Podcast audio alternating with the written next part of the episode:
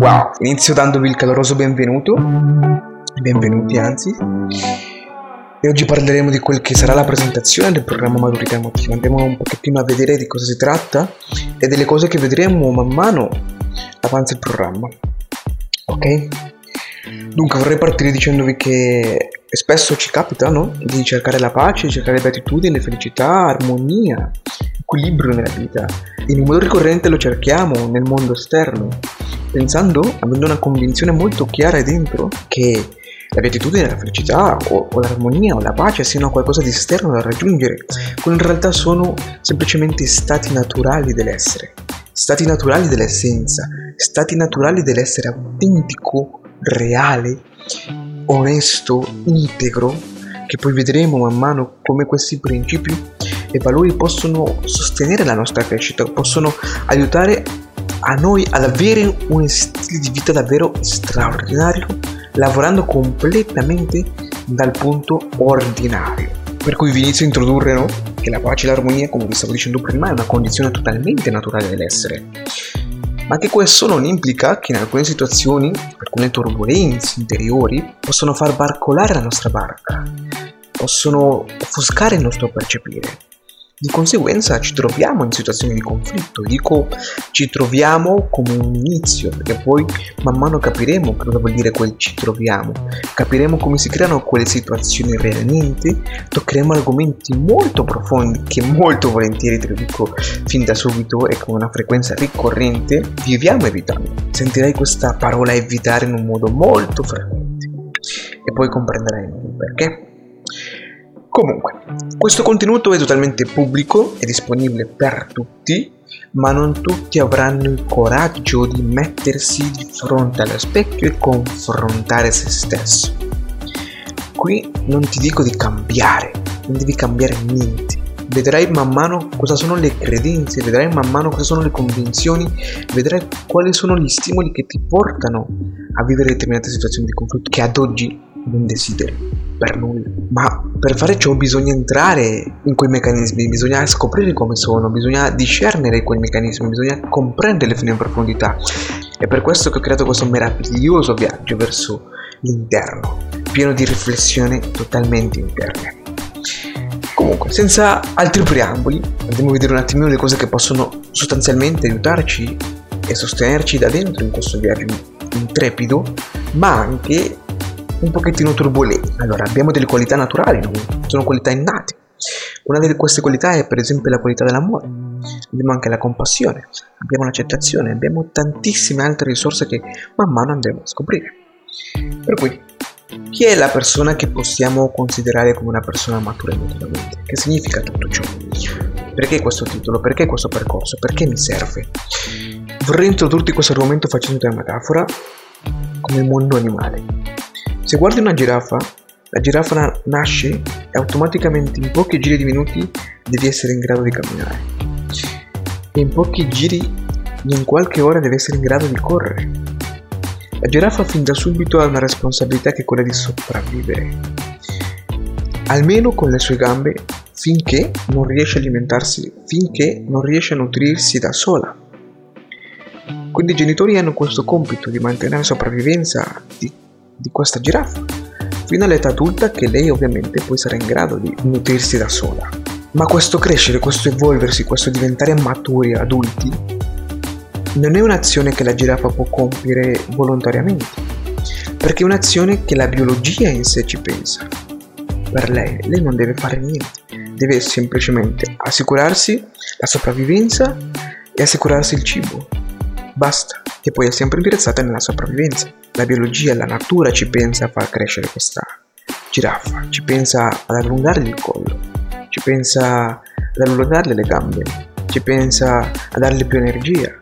Alla fine ciò che sta mangiando è natura in sé, per cui si sta nutrendo dalla natura, sta crescendo con la natura e a un certo punto arriverà, semplicemente che sarà totalmente indipendente, ricordandosi però che deve sempre sopravvivere, che deve sempre sviluppare quei meccanismi di sopravvivenza per mantenersi viva, una delle cose meravigliose della giraffa è che non ha una moralità, tra virgolette moralità perché ci sono diversi contesti che poi man mano capiremo cosa significa. che non ha una moralità, per cui non ha quel paragone di oh guarda quella giraffa è il lungo più lungo, adesso mi deprimo perché lei ha, quel, lei ha qualcosa che io non ho.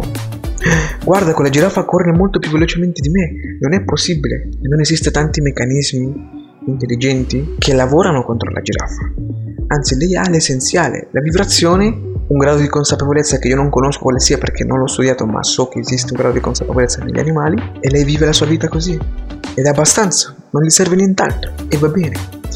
A noi esseri umani siamo più o meno uguali. Noi non dobbiamo fare niente per diventare adulti, biologicamente. La natura ci pensa a questo. La natura pensa a questo e anche i nostri genitori. Noi l'unica cosa che dobbiamo fare se pensiamo che dobbiamo fare uno sforzo è mangiare e dormire.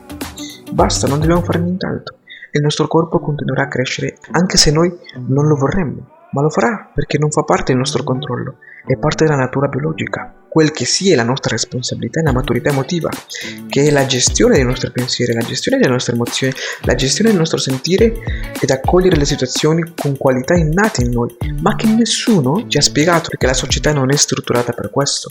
La società è strutturata per far sì che tu sopravviva dall'inizio alla fine è una sopravvivenza. All'inizio devi sopravvivere in un sistema nutritivo, poi devi sopravvivere in un sistema scolastico, poi devi sopravvivere in un sistema educa- educativo dell'università, poi devi sopravvivere a un sistema economico e devi sempre adeguarti, adattarti e va bene, è una buona capacità. Il problema è che poi non c'è la seconda capacità, che è quella del, dell'evoluzione. Dove la lasciamo? Dove sta questa capacità?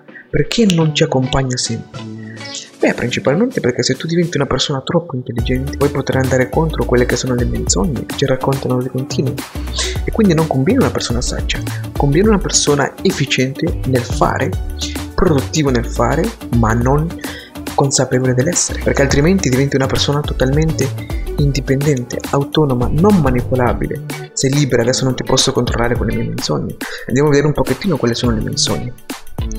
Allora, ci sono diverse discipline che insegnano la crescita personale e al di là del livello metafisico di autocoscienza c'è qualcosa di fondamentale che, che, che gestire il background di una persona, perché parliamo di un, di un individuo e questo background è ricco di storia, implica ideali, desideri, ambizioni, ferite proprie, carattere, le proprie esperienze al giorno d'oggi, no? E come dicevo esistono un'infinità di discipline.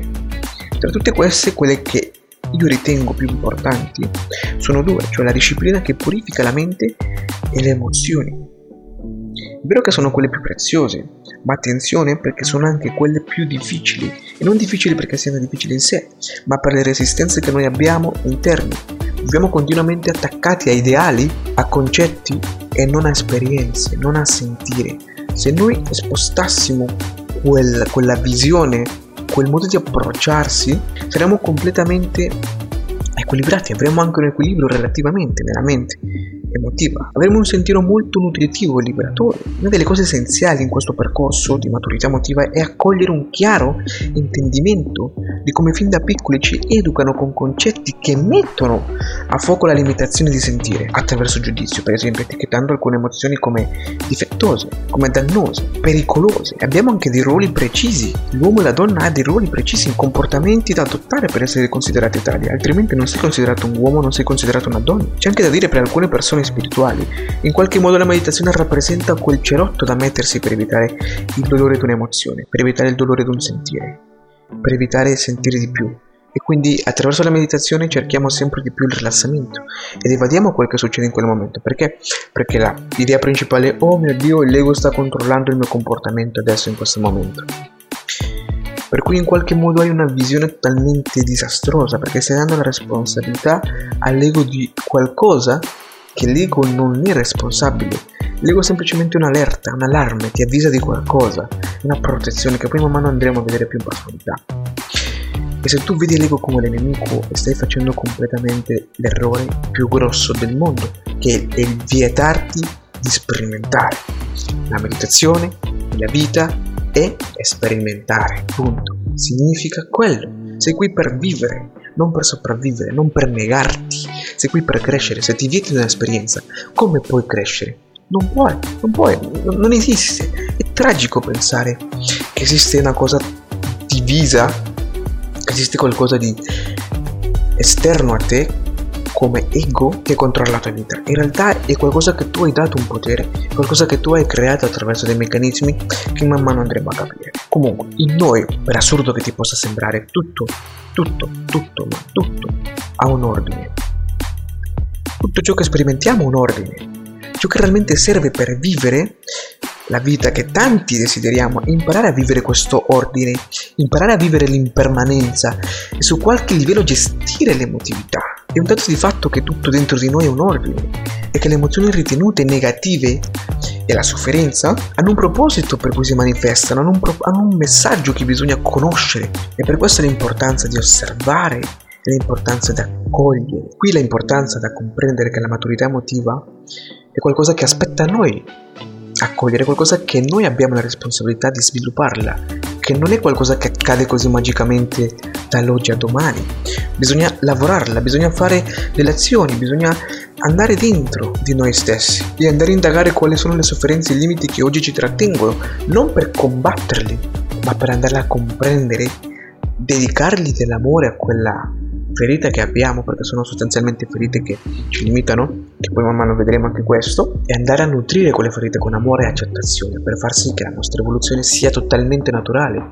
Noi non abbiamo bisogno di interferire con l'evoluzione biologica ed emotiva, abbiamo bisogno di lavorare strumenti e risorse per vietare l'interruzione di questa evoluzione, per vietare che la resistenza e alcuni sistemi di difesa continuino a bloccare il nostro sviluppo. Sì, ma in sé non lavoriamo su noi stessi, lavoriamo sulle resistenze e le difese per abbattere quello e far sì che il nostro essere autentico emerga e la consapevolezza pian piano si sviluppi molto più frequentemente e si espanda in un modo naturale, autentico, senza alcun sforzo. Però te lo dico chiaro e tondo che non aspettarti un percorso rosa e fiori, io ti porto al filo, perché è lì che succede la rinascita. La sofferenza è proporzionale all'ignoranza che hai di te stesso. Per cui ora per chiudere la presentazione, questa serie ha l'intenzione di portarti in un viaggio di autocoscienza, ma il requisito fondamentale è la maturità emotiva, cioè implica coraggio e sensibilità. Questa è la proposta di questa serie.